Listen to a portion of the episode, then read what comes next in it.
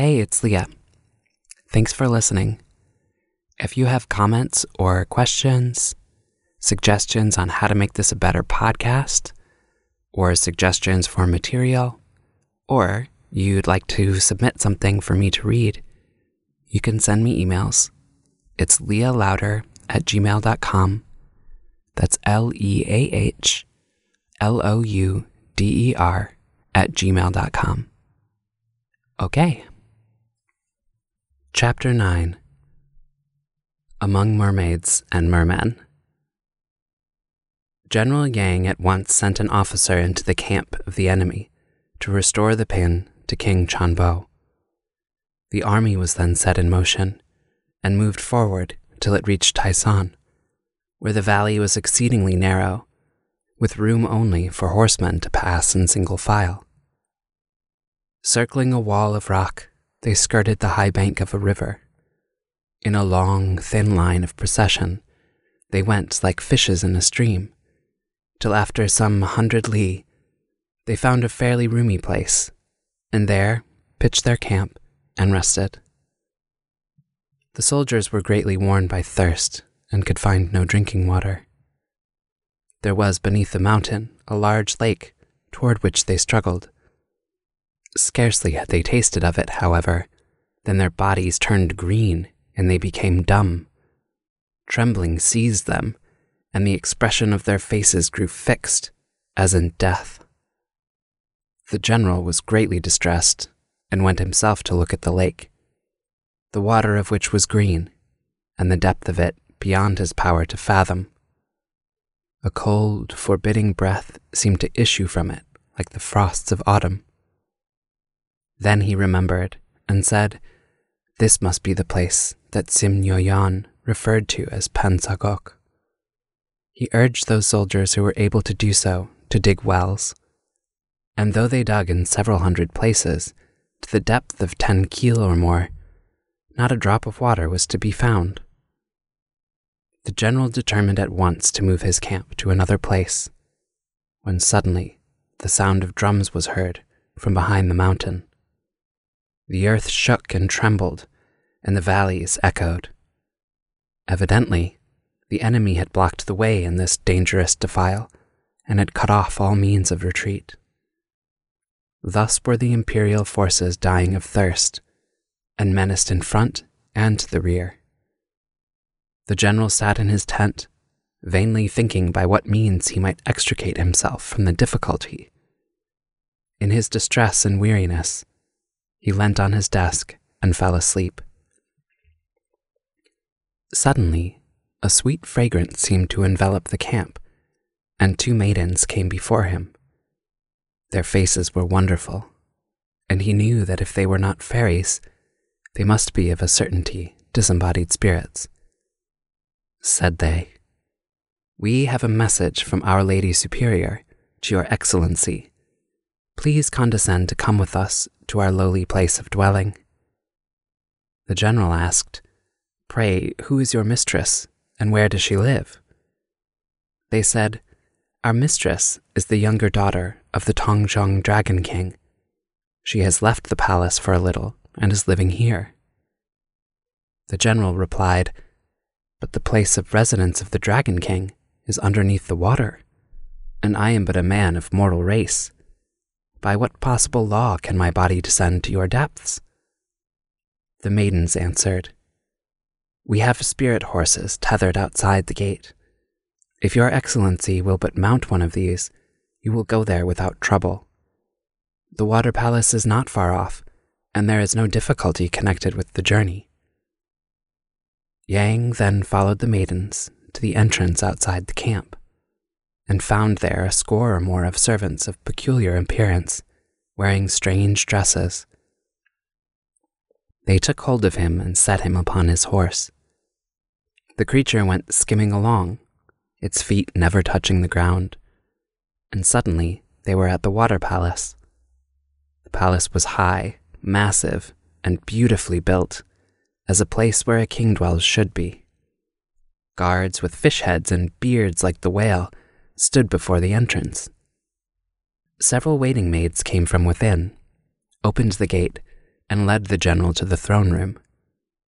In the hall of audience, there was a white marble seat facing south, and the maids persuaded Yang to come forward and be seated there.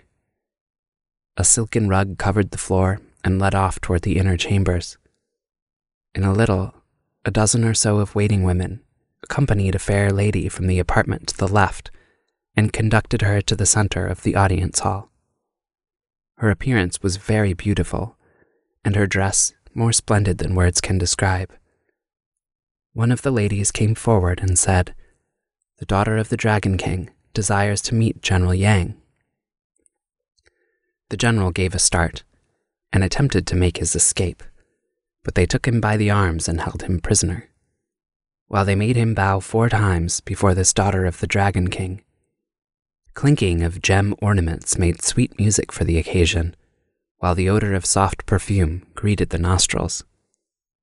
The general invited her up to the throne seat beside him, but the Dragon King's daughter declined, and instead caused a small mat to be spread on which she sat. Said he, I am but a being from among mortal men, while your ladyship is a daughter of the world of spirits. Why should you prepare for me so elaborate and extravagant a reception? The Dragon King's daughter said, I am Pak Nong Pa, the youngest child of the King of Tongchong. When I was born, my father was having an audience with God Almighty, and there he met Chang Jinin, of whom he inquired concerning my future fortune.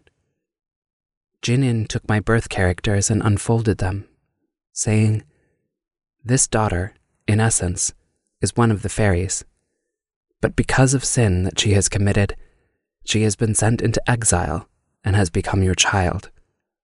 She will later take on human form and be the wife of a famous and gifted man. She will enjoy great riches and honor, and all the delights of eye and ear. In the end, she will return to the Buddha and become a priestess of the priestesses. We dragon folk who have merman ancestors and dwell in the midst of the sea count it great glory to be born into human form, or to arrive at the state of the fairy or the Buddha. For this we all long. My eldest sister at first became a daughter in law of the Dragon King of Kyongsu, but because she was unhappy in her marriage, the two homes were rendered unfriendly, and she married again, Prince Yujin, where her relations honored her and all her attendants reverenced her. As for myself, I expect by and by to meet my appointed Lord, and even to surpass my sister in glory and honor. When my father heard what Jinin said, he loved and prized me more than ever, and all the waiting women of the palace treated me as an angel visitor from heaven. When I grew up, Oh Hyun, the son of the Dragon King of Namhai, who had heard of my history and attainments, asked marriage with me of my father. And because we of Tongshong are under the authority of Namhai, my father dared not refuse, but went instead and explained what Jinin had said, asking permission to withhold his consent. For this, the Dragon King, on behalf of his proud son, told my father that he had deceived him, severely reprimanded him, and became most insistent in the matter of marriage. I reasoned to myself, if I am with my parents, I shall not escape dishonor, so there is nothing else for me to do but to make my escape. This I did, breaking through thorns and briars and taking refuge by myself in this unknown place. Here I am, living poorly and in fear, while the persecution on the part of the king of Namhai lasts. My parents said, Our daughter does not wish your son, but has run away and hidden herself. The foolish boy, however, regardless of my sufferings, gathered an army and came and tried to take me prisoner. My cries of despair moved heaven and earth, so that the waters of the lake changed and became cold as ice and dark as hell. The troops have not dared to enter it, and I have been preserved and have escaped with my life.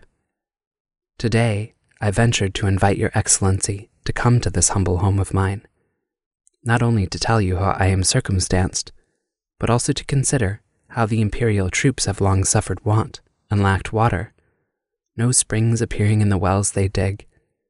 The work of digging and delving is a great labor, and though you dig through the whole mountain a thousand cubits and more, no water will be forthcoming. Human power is not equal to it. The original name of this lake was Chong Su Tam, Bright Water Lake. It was wonderfully sweet then.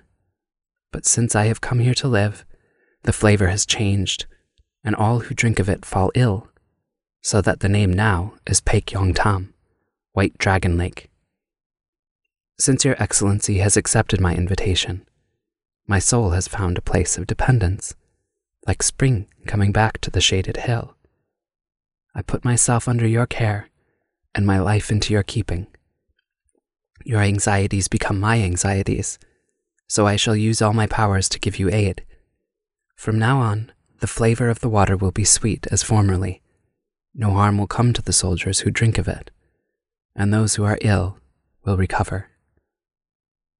The general said, Now that I have heard your ladyship's words, I realize that people are mated in heaven that the devils know of it, and that the decision of the grandmother of the moon is something for which it is worth casting lots.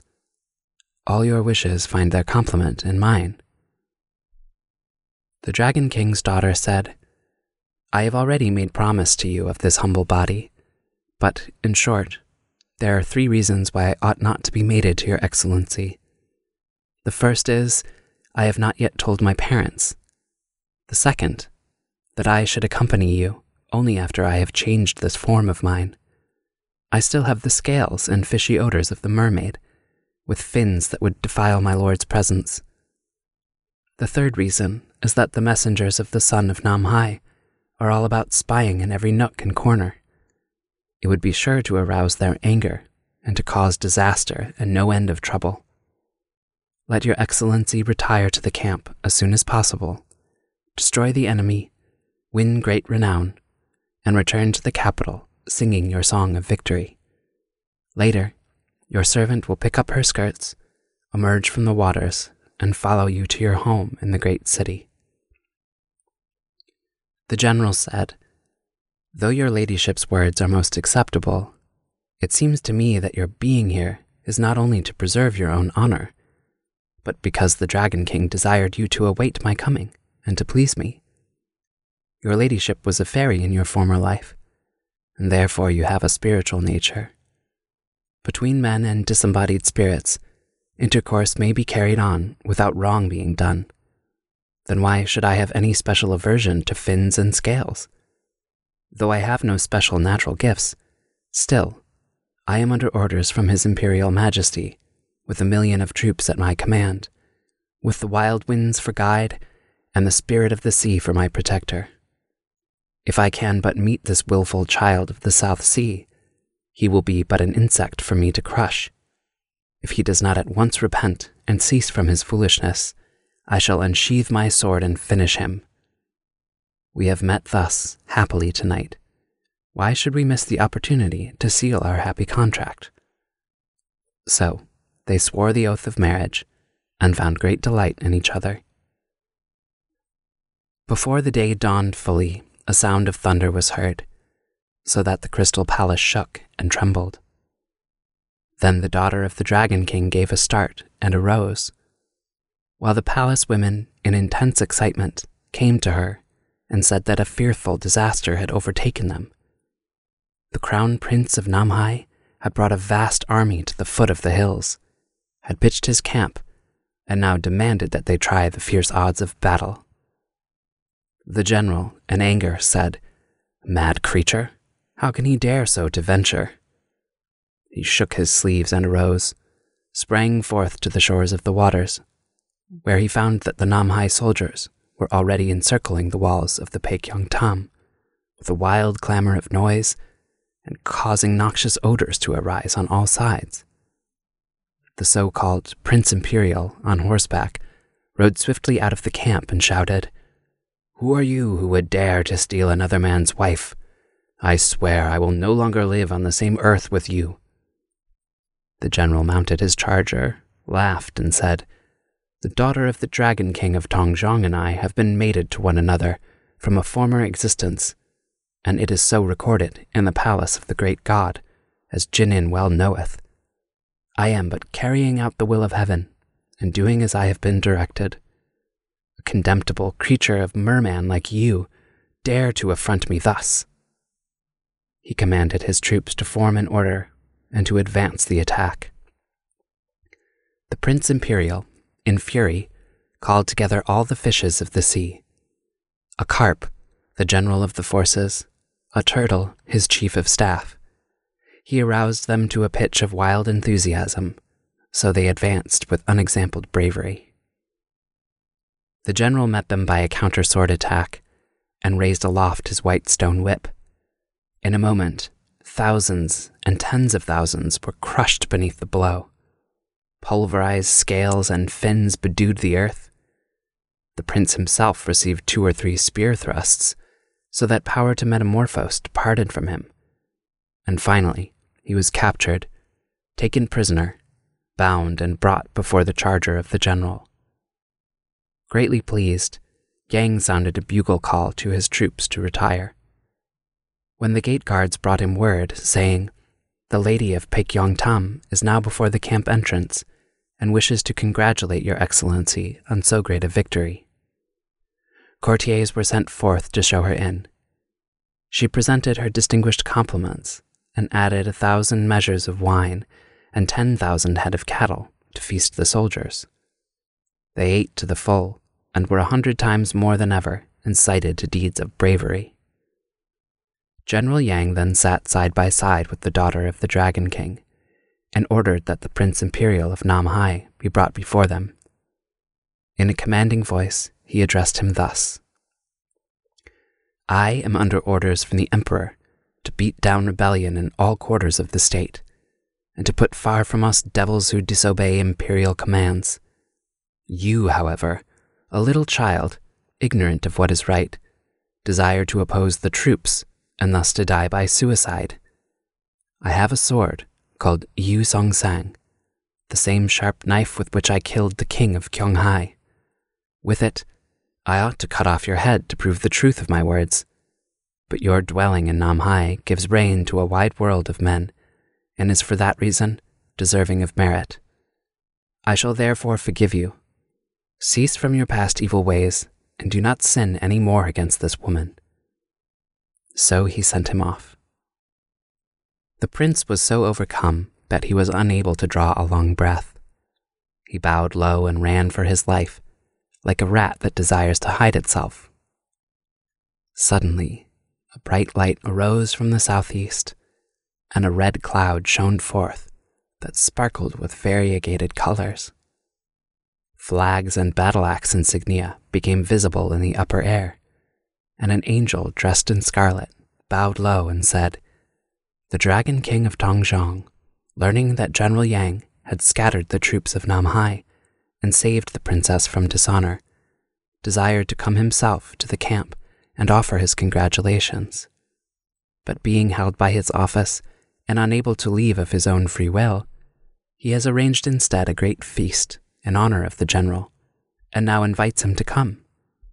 Please, will your excellency condescend to follow me?